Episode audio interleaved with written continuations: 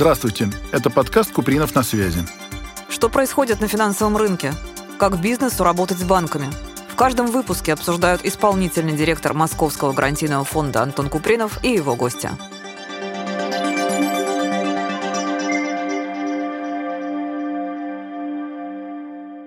Добрый день, дорогие друзья. С вами Антон Купринов, исполнительный директор Московского гарантийного фонда. И сегодня у меня в гостях очень интересный гость, банковский консультант, специалист по кредитованию малого и среднего бизнеса Наталья Нарышева. Наталья, мы с вами первый раз видимся. Очень рад знакомству, очень много про вас слышал, но практически ничего про вас не знаю. Может быть, вы для наших слушателей немножко расскажете о себе? Спасибо, что пригласили. Рассказать о себе коротко могу следующее. Я эксперт по кредитованию малого и среднего бизнеса, и я тут участник участник с 95 года, который с моими коллегами строили программу технологии кредитования малого бизнеса, которая сейчас работает в большинстве банков, крупных и средних и малых. Более 25 лет я работаю в этой технологии кредитования малого бизнеса и в банках, и как консультант, и как эксперт на разных позициях, и в микрокредитных организациях. Вот. И, по сути, я ее знаю, строю, развиваю вместе с моими коллегами, работающими вот, в кредитующих организациях. Сейчас мы работаем не только в России, и всегда мы работали не только в России, но и в странах СНГ. Там тоже продолжается развитие этой технологии по программе ЕБРР, такое в народе название. И я в основном профилируюсь сейчас по обучению экспертов, любых специалистов и даже предпринимателей, кредиторов и заемщиков. Но в основном это, конечно, экспертов по кредитованию малого бизнеса, банков, микрокредитных организаций, гарантийных фондов. То есть эта методика, знаменитая методика ЕБРР, которая у нас была адаптирована и внедрена, она жива теперь в нормативных документах большинства наших банков. Да, она адаптируется под современные реалии, основной принцип сохранился, что мы хотим знать реальное положение бизнеса у заемщика. Не только по официальным данным, а реальное, как оно есть.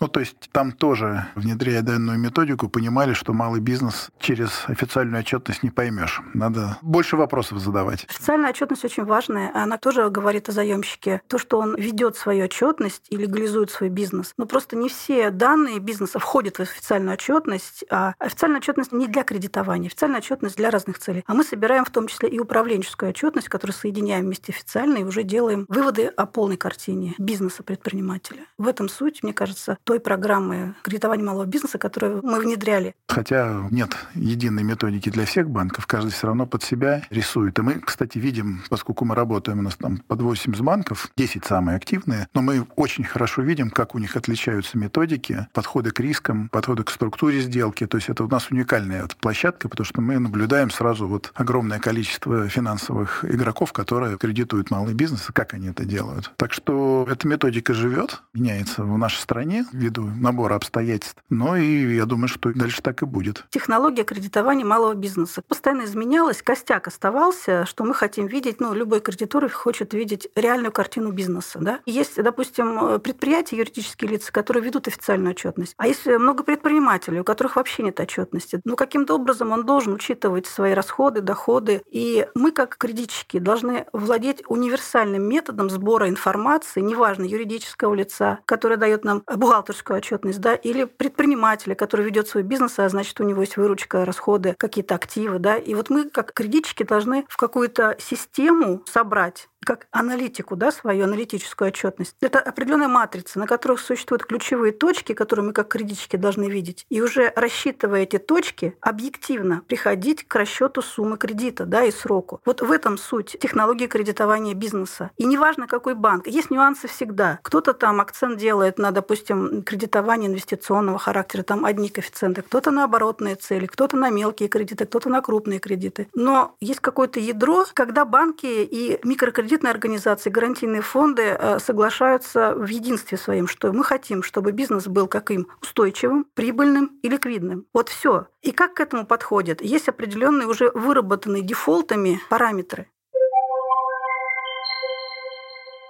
Я тоже был кредитным риск-менеджером. Мне вот э, руководитель говорил, что ты должен первый вопрос себе задать в отношении клиента. Почему он мотивирован, вернет тебе деньги или не вернет? Вот. Ты сначала задай этот вопрос, а потом уже спрашивай все остальные вопросы. Самый важный мотив – это когда бизнес выращен да, из семьи, из себя, затрачен свой опыт жизни. Вот, семейный бизнес. Вот этот мотив человек не может потерять свой бизнес, иначе он потеряет все. Вот это основной, наверное, мотив модели. Но это из гуманитарной сферы и он очень важный. Это первая часть, которую мы смотрим. Мы это даже понимаем. А вторая часть рациональная. Давайте просчитаем, чтобы обезопасить того бизнесмена, который вот этот свой бизнес сделал, несколько лет вложился туда все. Но у него есть определенные желания и субъективное хотение, да, вот, допустим, войти в какой-то проект. Ты понимаешь, что он горит этим, и ты начинаешь считать. Вот у тебя слабое место в этом, в этой зоне бизнеса. Просто это видно даже по вот этой отчетности. Да, вот у тебя много займов. Вот у тебя оборотный капитал уже весь не свой, а, допустим, ты много занимаешь. У тебя ресурсов недостаточно, чтобы вложиться в этот новый проект, потому что новый проект в пять раз больше, чем твой текущий бизнес. Но он классный, но бизнес твой не потянет пока в этом. Вот заемщику ты объясняешь даже, он как-то балансирует и делает безопасным вхождение, допустим, в некоторые проекты заемщиков.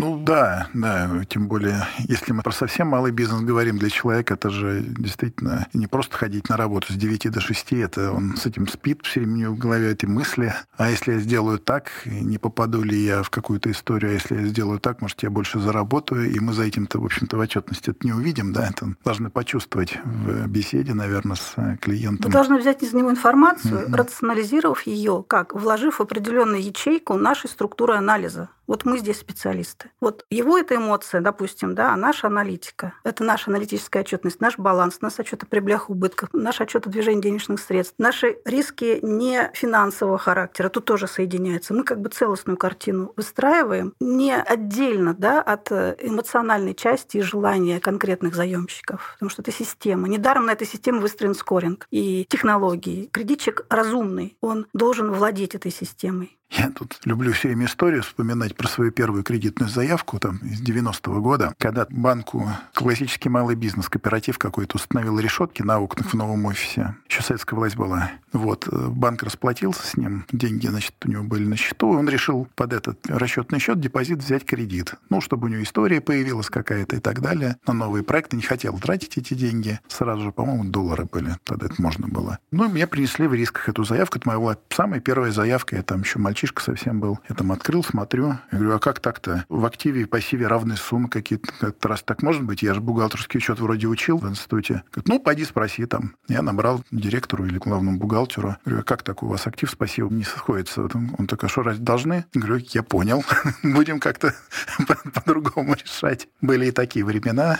Их уже, конечно, так нету. А так, в принципе, вы считаете, современные финансисты у малого бизнеса, там, ну, бухгалтера или финансисты, это уже такие серьезные продвинутые люди, или им там надо по-прежнему много туда инвестировать, не жалеть денег, потому что иногда кажется, что экономят на этом бизнесмены. Вот сейчас клиент стал более разумно подходить к своему бизнесу как к ресурсу, потому что ресурсов стало меньше, маржинальность меньше. И сейчас я считаю, что предприниматели и юридические лица, да, фирмы, они пытаются все таки рациональнее подойти к своему бизнесу. Не эмоционально, как раньше, вот это, да, все. Много было богатств, ну, потеряешь, там же потом найдешь. А сейчас нет, сейчас большая конкуренция, низкая маржинальность, и люди стремятся все таки найти знания, опору. Зачем я это это делаю. Раньше больше, мне кажется, предприниматели ходили на психологические тренинги, как там войти в поток денег, еще куда-то, вот это все было. Сейчас я провожу такие сложные достаточно темы, и раньше бизнесу эти темы были совсем неинтересны. А сейчас в одном фонде меня попросили провести там 100 минут разбор кейса для предпринимателей. И я не стала упрощать. Я подумала так, что серьезные люди, ну, как бы должны владеть нормальными рабочими серьезными темами. Потому что если дашь подделку, то они потом не воспользуются этим инструментом. Я провела семинар, допустим, анализ проекта, такие основные ковенанты, коэффициенты, на основании которых банки оценивают проекты. И там несложные, простые. И я увидела интерес той аудитории, которая задавала мне вопросы, которая давала потом обратную связь. Они мне попросили экселевский формат, чтобы они сами могли рассчитать свой бизнес. Я думаю, что сейчас возникает вот именно тенденция к профессионализму поиска финансового директора, ну, если можно себе позволить. Если нет, сам предприниматель хотя бы начинает осваивать азы, вот основные базовые вещи, чтобы он контролировал вот то, что происходит. Вот бухгалтеры здесь на аутсорсинге, если это вот минус, к сожалению, потому что бухгалтер на аутсорсинге, он не знает, не владеет глубоко бизнесом предпринимателя. Еще эмоционально никак не связан, потому что он не переживает за... Да, и это видно, что кто приходит в банк, когда и бухгалтер на аутсорсинге, очень сложно отчетность читать. И мы начинаем работать с предпринимателем напрямую, и он там как бы из своих пониманий достает эту информацию. Я тоже в своем опыте, уже работая в фонде, видел, как компании постепенно развиваются, и ими занимаются финансами уже не директор, там не хозяин, а профессиональные люди, которые там потом уже привлекают консультантов, когда что-то нужно более знаковое и так далее. Поэтому без этого мы никуда пока не денемся. Почему банки вот отказывают по кредитам предпринимателям? Мы же не объясняют иногда, почему отказывают. Вот, э, и когда они приходят в банк, они должны уже подготовиться, да, возможно, вот к тем причинам, да, по которым может быть отказ. Если говорить по причинам отказа, то первая из причин – это вот плохая кредитная история. Если он уже имел просрочки, то кредитор не желает уже с ним работать дальше. Да, это первая причина. Вторая причина – неполный пакет документов. Почему он возникает? Потому что предприниматель не полностью читает условия, которые ему предлагают, чтобы получить кредит. Ну, поверхностно достаточно. Да? Вот здесь, вот здесь, кстати, помог бы ему этот финансовый директор, если есть и бухгалтер и так далее. Ну, если он есть, конечно. Но здесь важна еще консультация банкира, чтобы банкир ему рассказал просто, что нужно принести, да, чтобы сделать этот финансовый анализ. Третья причина – это, допустим, банкиры говорят, ну, я тоже, когда мы работаем с клиентами, такая, знаете, нету открытости информации. То есть, когда клиент говорит только то, что он думает, что вот сейчас он скажет, ему дадут кредит. Он, допустим, скрывает, что у него есть связанные компании, да, что какие-то у него есть вот другие доходы или дополнительные расходы. А когда финансовый аналитик делает анализ бизнеса, он это открывает для себя, уже даже на первых платформах вот этих вот информационных спар, контрфокус, там сразу обнаруживаются некоторые вещи, о которых предприниматель не сказал, да, ну, заемщик. Вот, э, поэтому, когда закрытость вот этой информации, то есть только одну часть показывает, а другую не говорит, кредитор относится подозрительно уже как бы к этому своему заемщику потенциальному. Четвертая причина можно назвать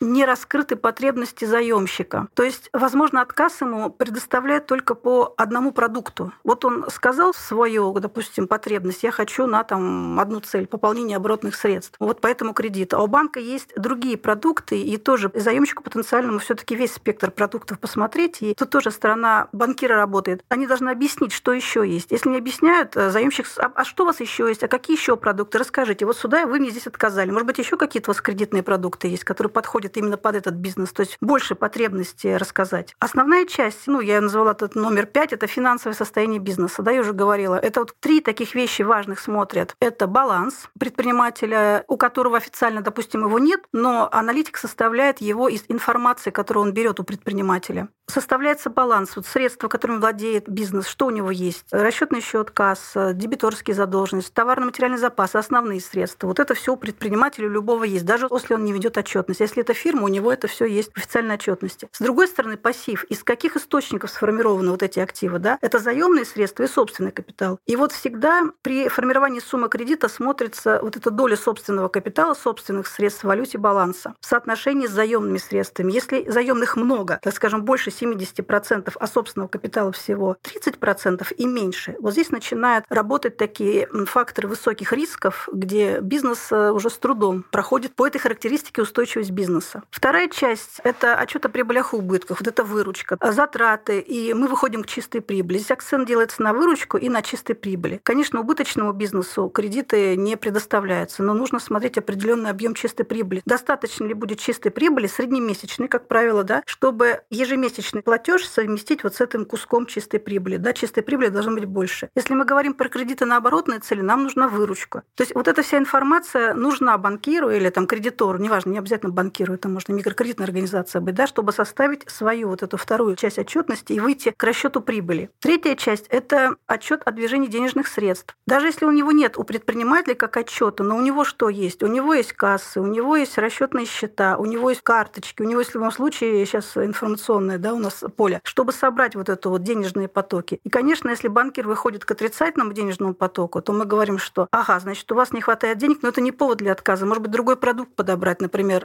разрыв, давайте вам овердрафт там предложим или кредитную линию и так далее. Вот эти вот основные параметры, трио так называется, устойчивость, прибыльность и ликвидность лежит в любом вот в этом финансовом да, составляющей финансовой аналитики. И дальше я бы сказала, причина отказа, к сожалению, залог. И еще одна причина отказа – это грубая налоговая оптимизация. Когда у нас заемщики что делают? Оптимизируют налогообложение, это видно в отчетности. Допустим, висящие кредиторские задолженности очень долго, несколько лет, да, какая-то очень низкая рентабельность с высокой расходной частью, например, за аренду. Ну, допустим, если фирма, он, он платит за аренду помещения своему какому-то связанному лицу, ну и так далее, несколько параметров. И вот эта грубая налоговая оптимизация часто тоже бывает причиной отказа, если она больше рисков, там, если посчитать налоговые штрафы предварительные, чем прибыль бизнеса. И еще ну, я бы назвала причину отказа это очень молодой бизнес, допустим, до года. Почему? Потому что там нету еще цикла годового, выручки, расходов, вот этого, да, что происходит в течение года. И поэтому вот причина отказа, если бизнес существует до года. Ну, если банк или кредиторы не кредитуют стартапы. Ну, с этим сейчас борются активно.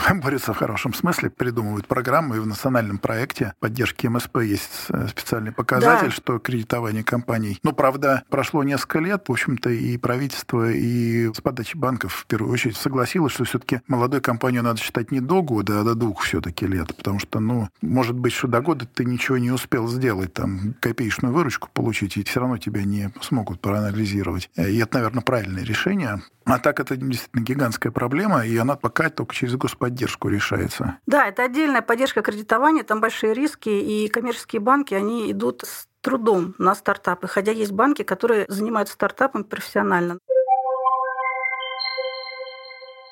Вообще вы, конечно, потрясающе правы в том, что действительно это катастрофа для наших предпринимателей, потому что информация об отказе либо почему-то считается какой-то тайной, либо банки не считают необходимым там вступать в дискуссии какие-то, либо не хотят выдавать свои стоп-факторы или критерии какие-то. Вот наш конституционный центр при фонде, мы тоже стараемся тем, кому отказали, иногда они приходят там узнать. Они формально никто не обязан объяснять причину отказа. Отказано и все. Ну, может быть, намекнуть, что было не так. Хотя, конечно, мне кажется, сформировать сформировать для бизнес-сообщества какой-то набор претензий, сказать, что если ты год назад обанкротил свою компанию, и на ней остались долги, то есть, ладно, ты обанкротил там нули, это mm-hmm. одна история. Если ты обанкротил, там государство остался должен, персоналу, не дай бог, остался должен, банкам там, то глупо приходить и требовать на новую компанию кредит. Ну да, это явно очевидно. Да, это, да, да. Ну, а многие это не понимают. А вы знаете, очень много таких, они, там, скажем, выйдут из состава учредителей, через там месяц начинают ее банкротить, и когда им вопросы задаешь, это уже не мы, мы же вышли, ну,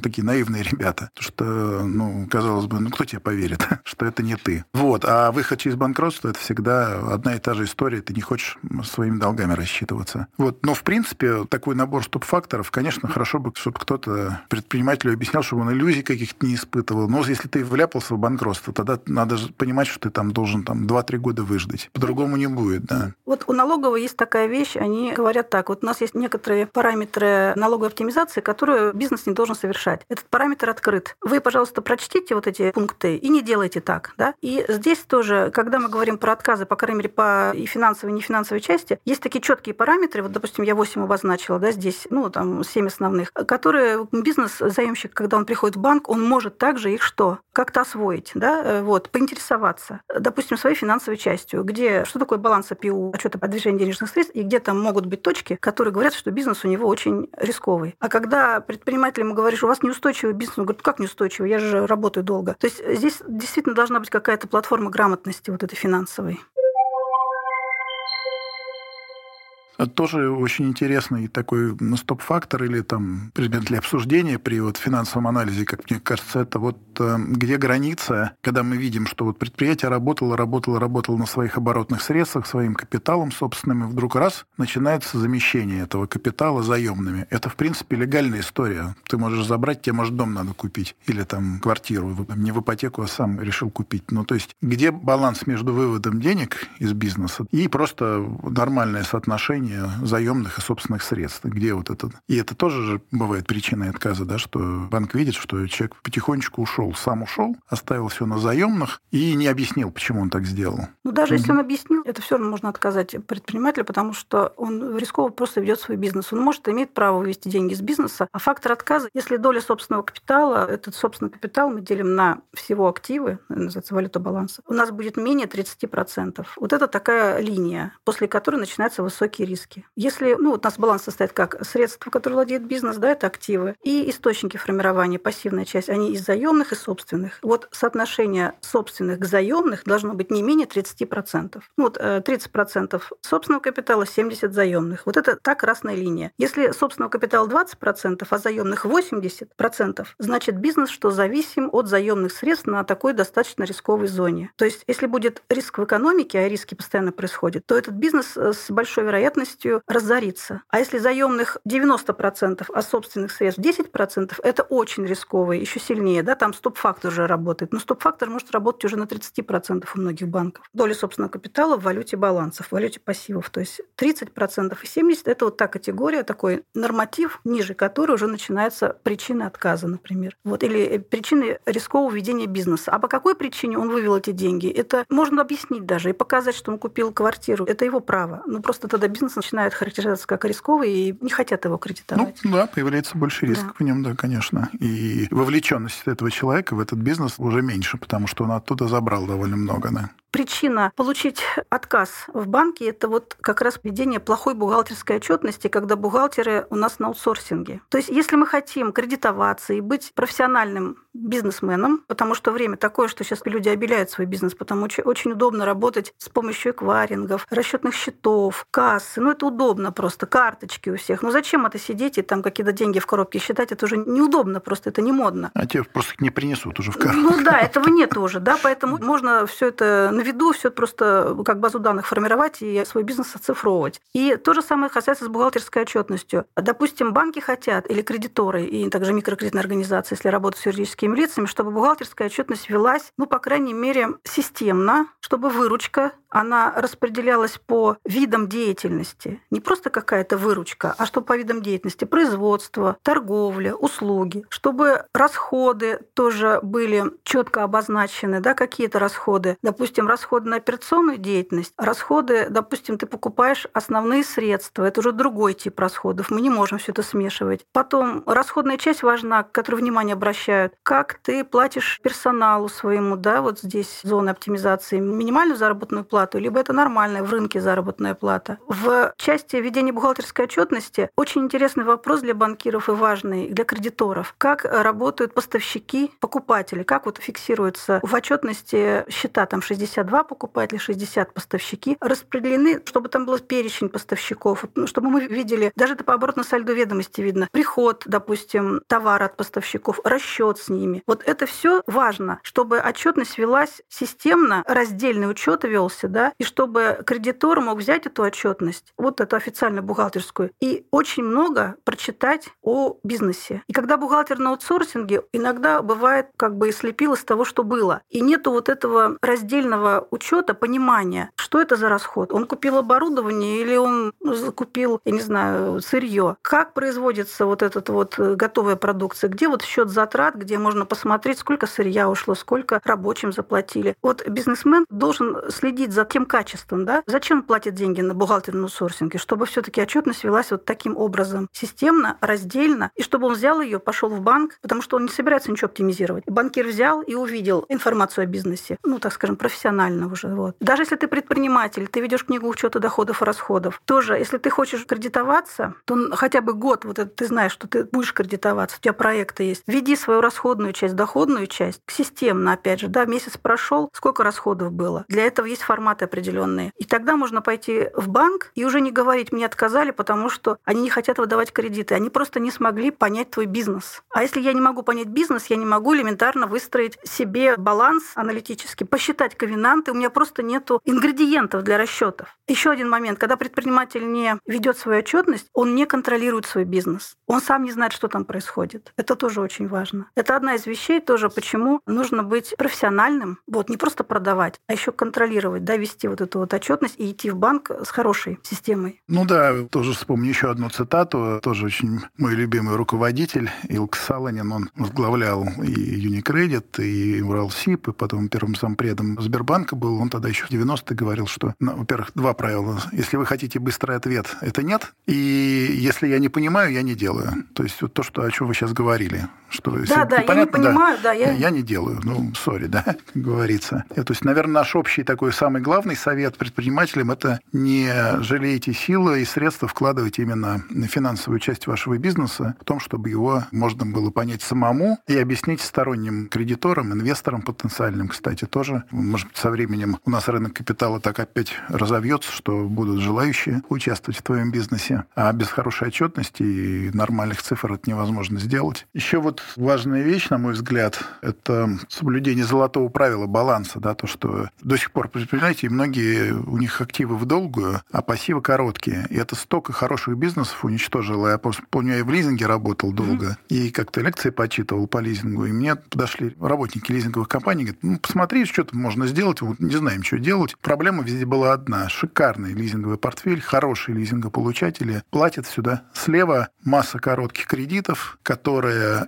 при любой встряске сразу предъявляются к погашению, и все, и компания начинает валиться. Хотя у нее с этой стороны все хорошо, слева, справа вот эта проблема, да. И я говорю, а как так, почему? Вот, ну вы же понимаете, ну вот, говорит, либо не нашли, либо это сильно дешевле было взять в короткую, там, на годик. А длина активов там 3, 4, 5 лет.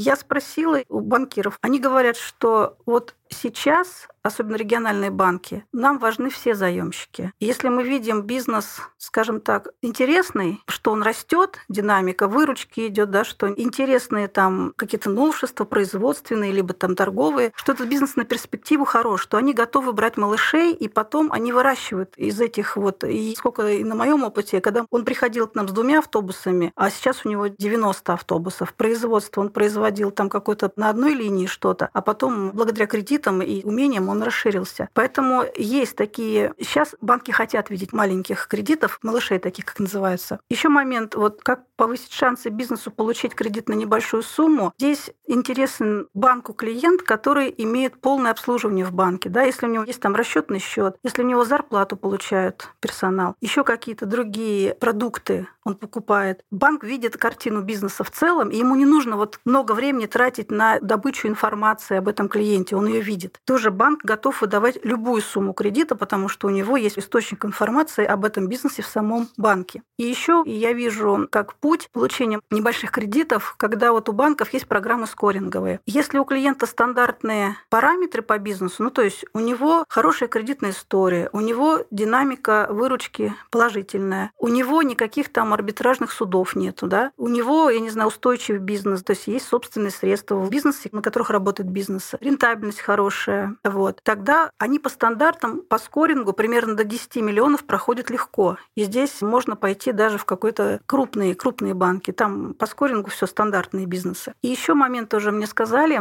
я наблюдаю, когда банкам выдают федеральные эти госпрограммы льготного кредитования, то есть такой момент, ближе к окончанию программы иногда не все средства выдаются. И как бы нужно быстро выдать, средства еще есть, а срок заканчивается. И тогда здесь тоже на этом вот моменте можно получить и небольшие суммы кредита именно по льготной ставке, потому что нужно уже эти деньги банку освоить. Вот это задание программы этой, да, тоже можно попасть под небольшие суммы. То есть, если подытожить, то, смотрите, первое, можно получить небольшие суммы кредита, это по скоринговым программам. Второе, если комплексно обслуживаешься в банках. Если у тебя бизнес перспективный, и банку интересно, ты как малыш, это региональным банком, который вырастет из тебя потом большого заемщика, да, по льготным программам, которые заканчиваются на момент окончания. Вот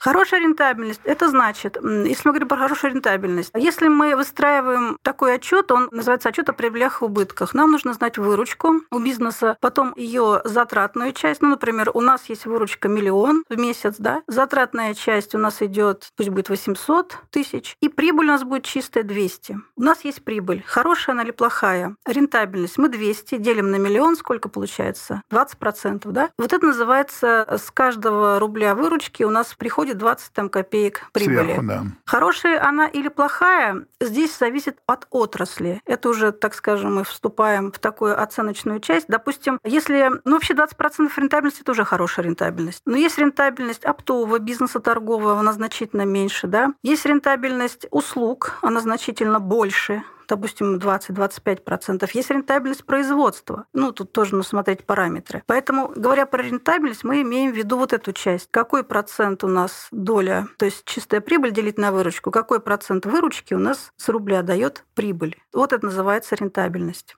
А есть еще первый том «Капитала» Маркса, где Маркс цитирует известного английского обозревателя, который, помните, знаменитая фраза, что при 300% прибыли нет такого преступления, на которое капитал не пойдет. Кстати, некоторые мои собеседники здесь даже злятся, когда им вспоминаешь эту цитату, что если нельзя с такой меркой подходить к бизнесу, хотя, в общем-то, мне кажется, все было правильно сказано, как бы это грустно не было. А давайте я скажу сейчас вот одну вещь. Какие индикаторы вот косвенно указывают банку или кредитору на окупаемость проекта, да, и предприниматель тоже может на эти индикаторы ориентироваться, если он хочет, допустим, развить свой проект. Вот первое, что смотрит в банке и что должен предприниматель сам посмотреть, это текущее состояние бизнеса, чтобы бизнес у него был прибыльный, чтобы была ежемесячная прибыль с хорошей рентабельностью, чтобы доля вот этой прибыли по отношению к выручке была там 10-20%, ну если так грубо говоря. 20 это считается хорошая рентабельность. Второй момент, чтобы предприниматель или там собственник бизнеса, когда он входит в проект, сам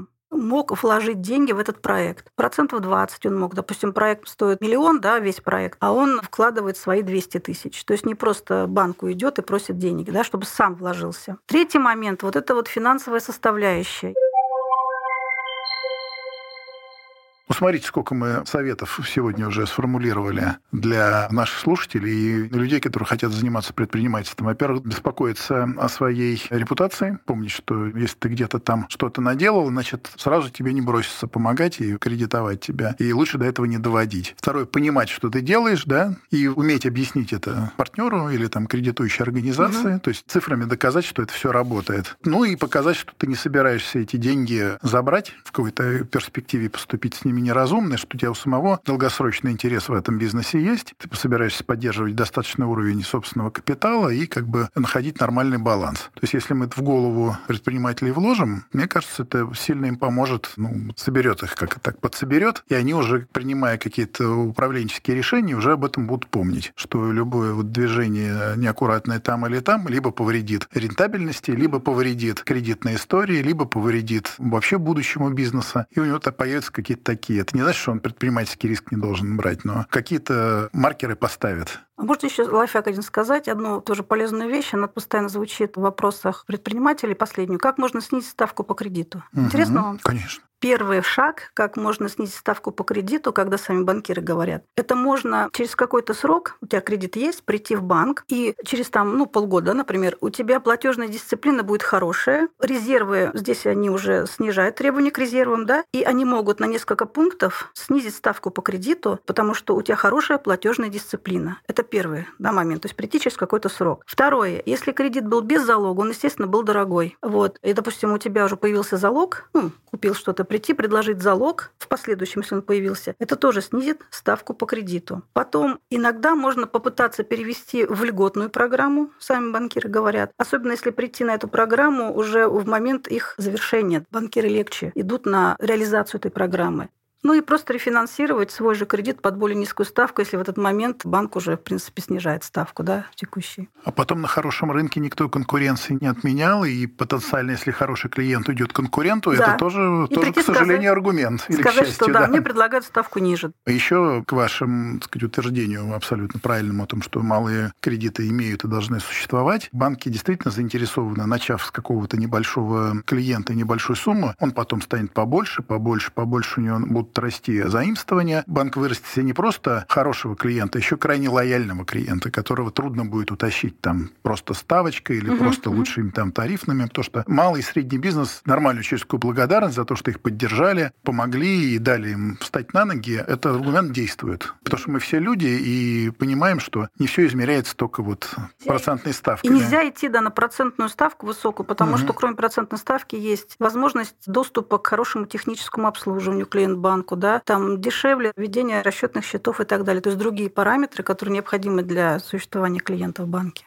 Вам желаю искренней удачи и нашим слушателям и клиентам и фонда, и банков тоже успехов в кредитовании, хорошей кредитной истории. А вот остаемся на связи. Всего вам доброго и вам еще раз спасибо. Спасибо, что пригласили. Желаю всем хороших кредитов, хорошего бизнеса.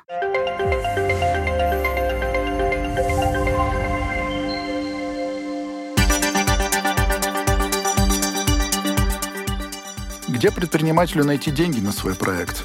Что происходит на рынке кредитования? Как компаниям малого бизнеса достичь финансового успеха? Реальные кейсы и профессиональные эксперты в моем подкасте «Купринов на связи».